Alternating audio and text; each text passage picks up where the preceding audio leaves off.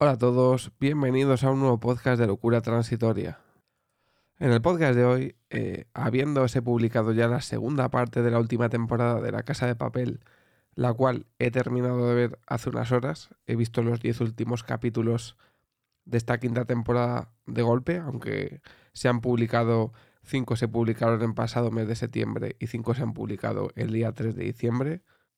Bueno, voy a dar una opinión eh, como todas las opiniones, completamente subjetiva, eh, lo que a mí me ha parecido la serie en global, lo que pienso de ella eh, y bueno, unas conclusiones finales.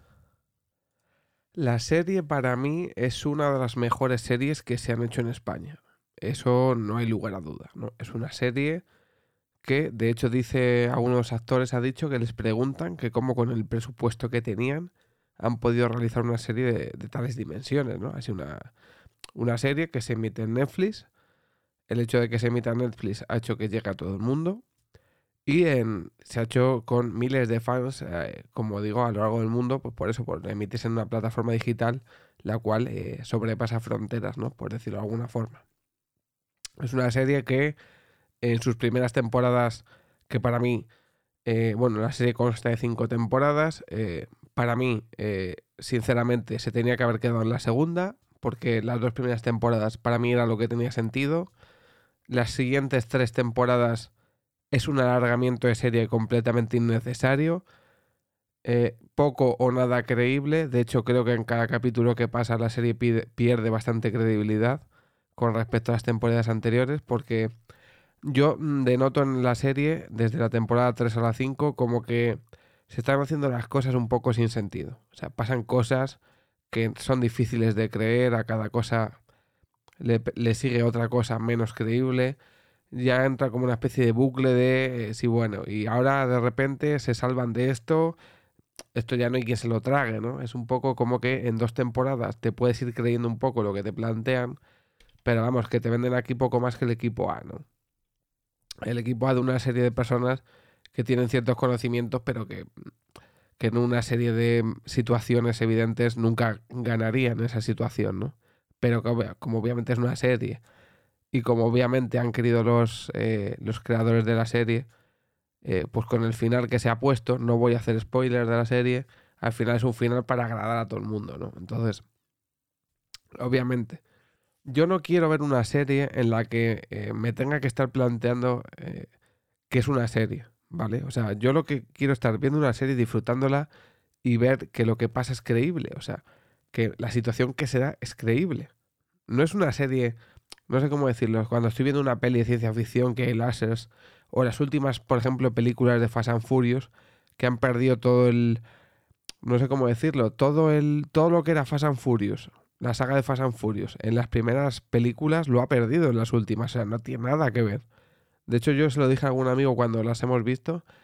Digo, han metido carreras de coches porque si las quitas, que es lo, esencial de esta saga, es que ya no es Fast and Furious, es otra película. Pues en, La Casa de Papel, em, para mí, las dos primeras temporadas son las que tienen sentido. Porque es como que son las que se escribieron en un principio y cuando se rodaron, de hecho, yo creo que no se iban a hacer más pero fue el público el que quería más, quería más y quería más. Y como que se vieron obligados a volver a hacer eh, más, a alargar la serie, ¿no?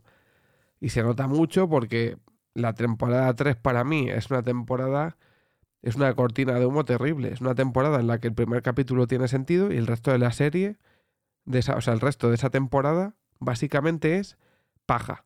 Paja para eh, contarnos desde el capítulo 2 al capítulo 7 cómo eh, se cargan a un personaje en la serie. Pero no pasa nada, realmente. Es que no pasa nada en esa temporada. Es muy cutre, bajo mi punto de vista. Y luego la temporada 4 y la temporada 5 es como un partido de Oliver y Benny. Un partido de Oliver y Benny donde se tiraban desde el lunes hasta el viernes para meter un gol. Pues en la serie esta es igual. Para que pase algo tienen que pasar tres capítulos. Y luego, pasas de que te encuentren la historia de un personaje, que yo sinceramente puedo ser en contrario a todo el mundo, pero a mí la historia de Berlín me da, me da exactamente igual. Es verdad que muchas veces es para, para un poco ponerte en situación de por qué el profesor sabe ciertas cosas o deja de saber ciertas cosas, O básicamente es eh, el tema de Berlín es para decirle al espectador eh, por qué tiene el equipo tanta suerte o por qué siempre salen airosos de todo, porque está todo súper hiper mega planeado, ¿no? Cosa que evidentemente es imposible.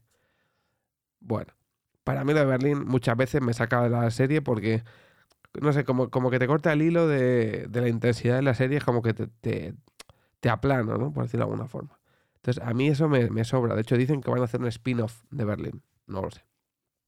Y luego, eh, que es muy predecible la serie. Es muy predecible en el sentido de que incluso en las muertes de los personajes que mueren, te lo están anunciando la propia serie. Es muy evidente ver en el personaje en el que se van a cargar a alguien en concreto cómo se hace un background de ese personaje al inicio del capítulo donde te cuentan eh, cómo empezó ese personaje, cómo lo reclutaron, o sea, ya te están contando un poco para generar en el espectador ese, esa pena, ¿no? Ese sentimiento de tristeza, te cuentan el background de ese personaje, otra vez te lo remueven ahí para que luego el día, eh, en el momento en el que se lo cargan, eh, pues te dé más pena, ¿no? Se han cargado a este personaje, qué triste. Entonces creo que es la propia serie la que cuando se cargan ya a un personaje o a dos, sabes que te va a anunciar que se van a cargar a otro haciendo eh, lo que hacen en ese tipo de capítulos. ¿no? Son capítulos donde se nota mucho que se van a cargar a alguien, porque hacen una especie de, como he dicho, background, ¿no? Y creo que es la propia serie la que te spoilea que algo va a pasar. Eh, pero repito, aún con esas cosas que yo veo que las tres últimas temporadas, sinceramente, me sobran. Me sobran porque es una fumada, es un es como alargar la serie, que sí, que, es entretenida, la puedes ver, pero yo sinceramente veo que según pasan los capítulos, aparte que muchas veces una hora de capítulo a mí se me hace larguísimo, porque se enrolla mucho con cosas que, no sé, que a, mi modo de ver a lo mejor me hacen perder el hilo, o me hacen desconectar, o me hacen decir, joder, que se están entreteniendo, se dan la chapa en la propia serie, como diciendo, joder, que dejen ya de hablar, ¿no? Y como que veo mucho relleno innecesario en la serie. A lo mejor una temporada, en lugar de hacerla... Si, si tienes que hacer capítulos de una hora, a lo mejor en lugar de hacerla de 10 capítulos, si la haces de 8, quitando mucha paja que hay de por medio, quedaría más intensa, más eh, aquí y ahora. No sé cómo decirlo. Pero me parece que por el hecho de tener que necesitar hacer un metraje de X minutos o de X eh, capítulos, se mete mucha paja, se mete mucho contenido vacío. Y los últimos cinco capítulos de la serie que se han publicado hace dos días, eh, me parecen, no sé cómo decirlo, ya es el colmo de, de no sé cómo decirlo, de, de, algo que no se cree nadie. O sea, me parece un final para, para alegrar a todo el mundo, un final que en la vida real o en cualquier situación realista nunca ocurriría, obviamente. Es algo que por eso digo que pierde toda la credibilidad, ¿no? Porque es como que se mete todo tanto, tanto, tanto en un pozo que es imposible que salgan. Encima, ya no es que salgan del pozo, sino que, o sea, es como si en un, pues, en un pozo de mierda eh, se meten todos los personajes y luego de repente la serie acaba como que salen todos del pozo y encima con trajes nuevos, ¿no? Pues algo que en la vida real o en una situación coherente nunca pasaría. Entonces, por eso digo que para mí pierde bastante la serie en el punto del realismo, en el punto de de la coherencia de las cosas. Eh, no sé, es como que el hecho de que esté todo excesivamente planeado lo hace... Aunque algunas veces de la serie a entender que no está planeado, pero luego resulta que sí, que hasta lo que parece que no está planeado, en ciertos puntos está planeado. Entonces, esto es como que tú estás viendo la serie y sabes, dices, bueno, te venden que pasa algo malo, pero como te lo están, básicamente te están diciendo en la serie que está todo planeado, hiper mega planeado, pues dices, te da igual.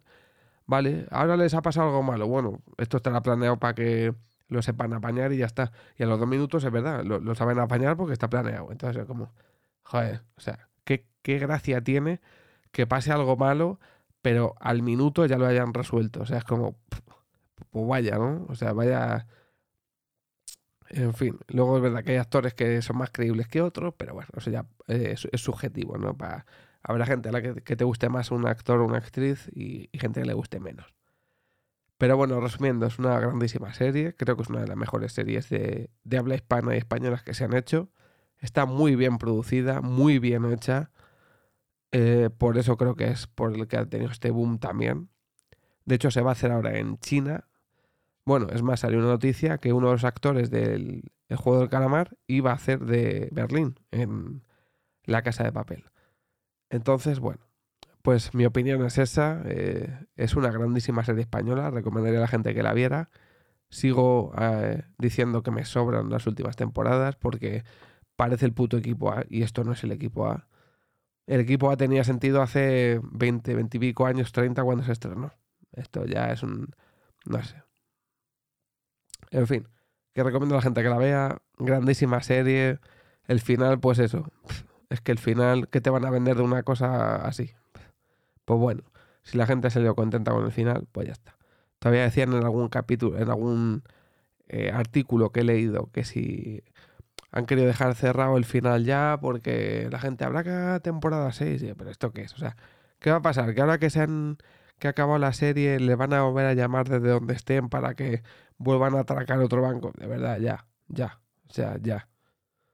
Vale, ya que las últimas tres temporadas os las han regalado a los fanáticos de la serie. O sea, vale. Ha sido un regalo y ya. Dejemos ya que la serie acabe cuando tiene que acabar. Que Breaking Bad acabó cuando tenía que acabar. Eh, Hijos de que acabó cuando tenía que acabar. O sea, no tiene sentido que la gente que, que ha muerto reviva ni que, que de repente ahora aquí eh, parezca esto un equipo de élite de la hostia. No, macho. O sea, ya. Y nada más. Aquí lo dejamos por hoy. Os recomiendo que veáis la serie, está en Netflix, eh, no sé si la, la publicarán en, algún, en abierto algún día. Yo creo que si la publican en abierto la va a ver mucha gente, porque como digo, es eh, una serie que va a pasar eh, a la historia como una de las mejores por lo bien que está hecha. Y nada, hasta aquí el capítulo de hoy. Nos vemos en el próximo. Chao.